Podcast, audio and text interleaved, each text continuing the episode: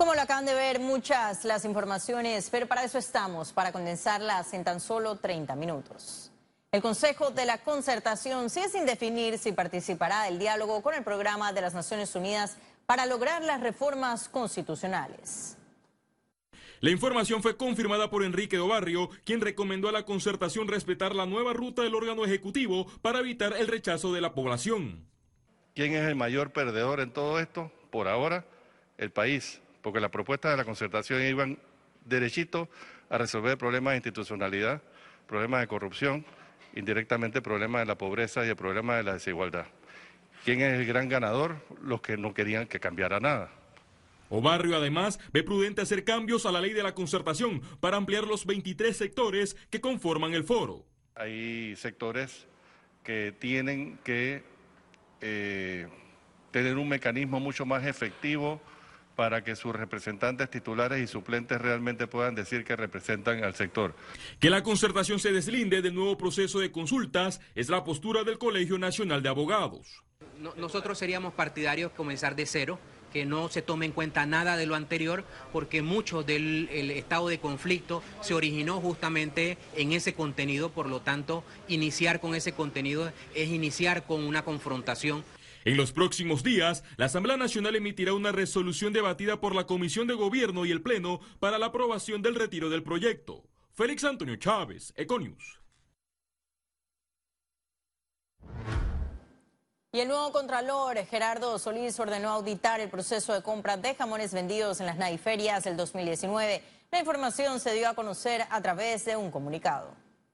Solís dio instrucciones a la Dirección Nacional de Auditoría General. La medida es una reacción a la solicitud del abogado Ernesto Cedeño, quien pidió que se revisaran las compras de estos jamones vendidos en la actividad del Instituto de Mercadeo Agropecuario con el objetivo de determinar si hubo o no sobrecostos en el proceso.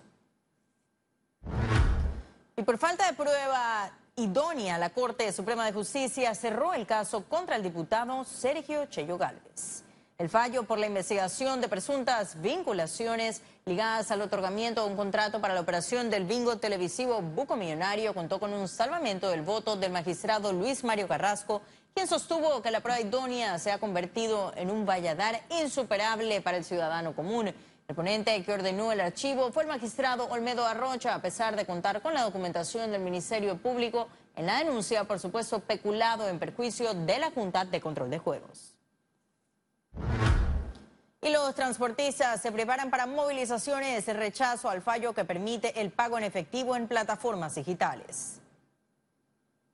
Yo voy a hacer un llamado a los diputados para que se regule esto, para que se regule esto lo antes posible, antes que aquí corra sangre. Los representantes de la Cámara Nacional de Transporte anunciaron en la Corte Suprema de Justicia que presentarán la solicitud de declaración de la sentencia que favoreció las plataformas como Uber, InDriver y Cabify. A nosotros se nos exige una póliza de seguro que cuesta más de mil dólares, certificado de operación, licencia profesional, que pintemos el carro, doble registro vehicular. Nos tienen en la calle loco pidiéndonos de todo. Aquí tú no sabes quién brinda servicio en plataforma. Nosotros como profesionales del derecho tenemos que ser éticos y respetuosos de las decisiones. Hay un equipo que está trabajando con relación al análisis del fallo. Como medida de presión, convocaron una concentración para el próximo viernes a las diez de la mañana en las sedes de la Autoridad del Tránsito y Transporte Terrestre. El sector transporte va a presentar algunas recomendaciones ante la Asamblea Nacional, que es el ente que tiene la potestad o la facultad de regular este transporte a nivel nacional. Es allá, en la ley. La ley debe crearse, debe regularse este tipo de transporte porque es algo nuevo. Paralelo a la solicitud en la Corte, un grupo de taxistas protestó este lunes sobre la vía Domingo Díaz. Félix Antonio Chávez, Econius. Economía. La Autoridad Nacional de Aduanas cambió la estructura arancelaria para la importación de productos a Panamá. Con esa medida esperan un impacto positivo en la comercialización.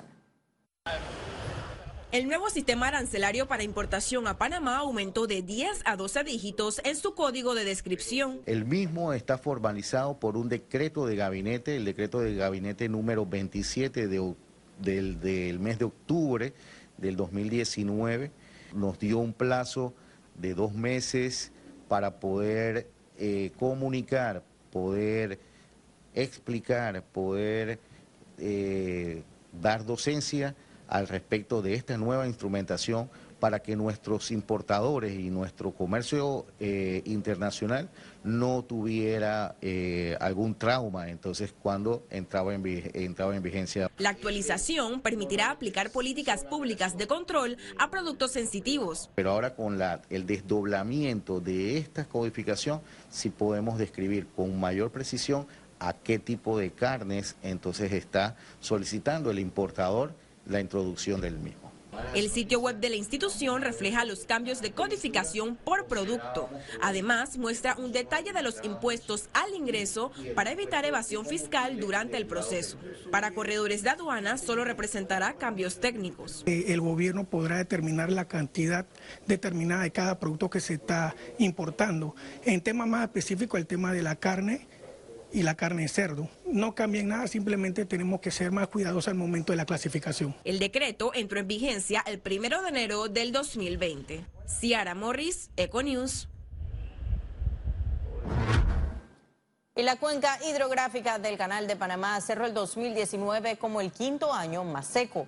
El Canal de Panamá sufrió una drástica reducción de lluvias en dos mil diecinueve. Eso llevó a la autoridad canalera a prolongar las medidas paliativas para operar con normalidad. El dos mil diecinueve fue el quinto año más bajo de los últimos setenta en cuanto al registro de lluvias. Señalaron que el dos mil veinte inició con un veinte por ciento debajo del promedio histórico. Y el Ejecutivo, transportistas de carga terrestre y navieras continuaron ese lunes su mesa de trabajo para resolver la disputa de los servicios que le corresponden a cada gremio. En esta jornada evaluaron las leyes actuales del país en materia de transporte, tanto terrestre como marítimo. El gremio de carga terrestre exige que las navieras suspendan el ofrecimiento de sus servicios y que se dedique solo a la parte marítima. Por su parte, navieras señalaron que algunos clientes prefieren que una sola empresa de transporte su carga hacia el destino final sin cambios en el camino. Se esperan reformas a las leyes. Realmente tanto el Ministerio de Comercio e Industrias como la Autoridad de Aduanas han hecho énfasis en la reglamentación existente y en todo lo que ellos pueden cooperar eh, para que se haga la educación también a las navieras y tengan conocimiento eh, de lo actual, y también pues se le está escuchando a las navieras en el punto de, de ver cómo podemos llegar a un acuerdo entre los dos gremios. Y Copa es considerada la segunda aerolínea más puntual del mundo y la primera de Latinoamérica. Copa Airlines fue reconocida por Cirium como la aerolínea más puntual de Latinoamérica por séptimo año consecutivo. Obtuvo un índice de noventa y dos punto dieciséis por ciento en llegadas a tiempo. Por su parte, Official Airline Guide la distinguió como la segunda más puntual del mundo. Esto en su Punctuality League dos mil veinte con índice de noventa y dos por ciento. Y el viceministro de Finanzas, Jorge Almengor, indicó que para ese año estiman un crecimiento económico de cuatro por ciento en el país. Bueno, eh, primero que todo significaría que tendríamos una eh, mejora en el crecimiento económico del país. Porque si estamos hablando que el año pasado cerramos aproximadamente en tres punto nueve por ciento, en el año anterior, disculpen, en el dos mil dieciocho, en el dos mil diecinueve en tres punto cinco por ciento, sin embargo en el dos mil veinte esperamos un cierre entre tres punto ocho y cuatro por ciento, tres punto ocho porque es el número que la CEPAL ha dado en, los últimos, en las últimas semanas, sin embargo para el Ministerio de Economía y Finanzas nosotros sí consideramos que el crecimiento debe aligerarse un poquito más y deberíamos estar rondando el cuatro por ciento para este año dos mil veinte. Y ahora sí ha llegado el momento de conocer un resumen de la jornada bursátil de ese lunes seis de enero. Adelante.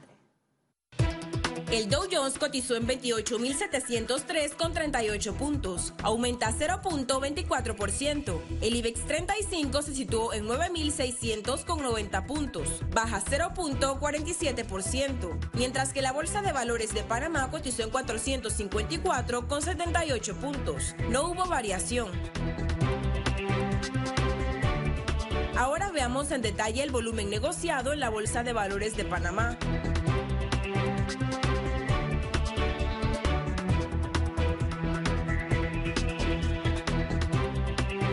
Total negociado seis millones trescientos setenta mil cuatrocientos cuarenta y cinco con noventa y nueve centavos.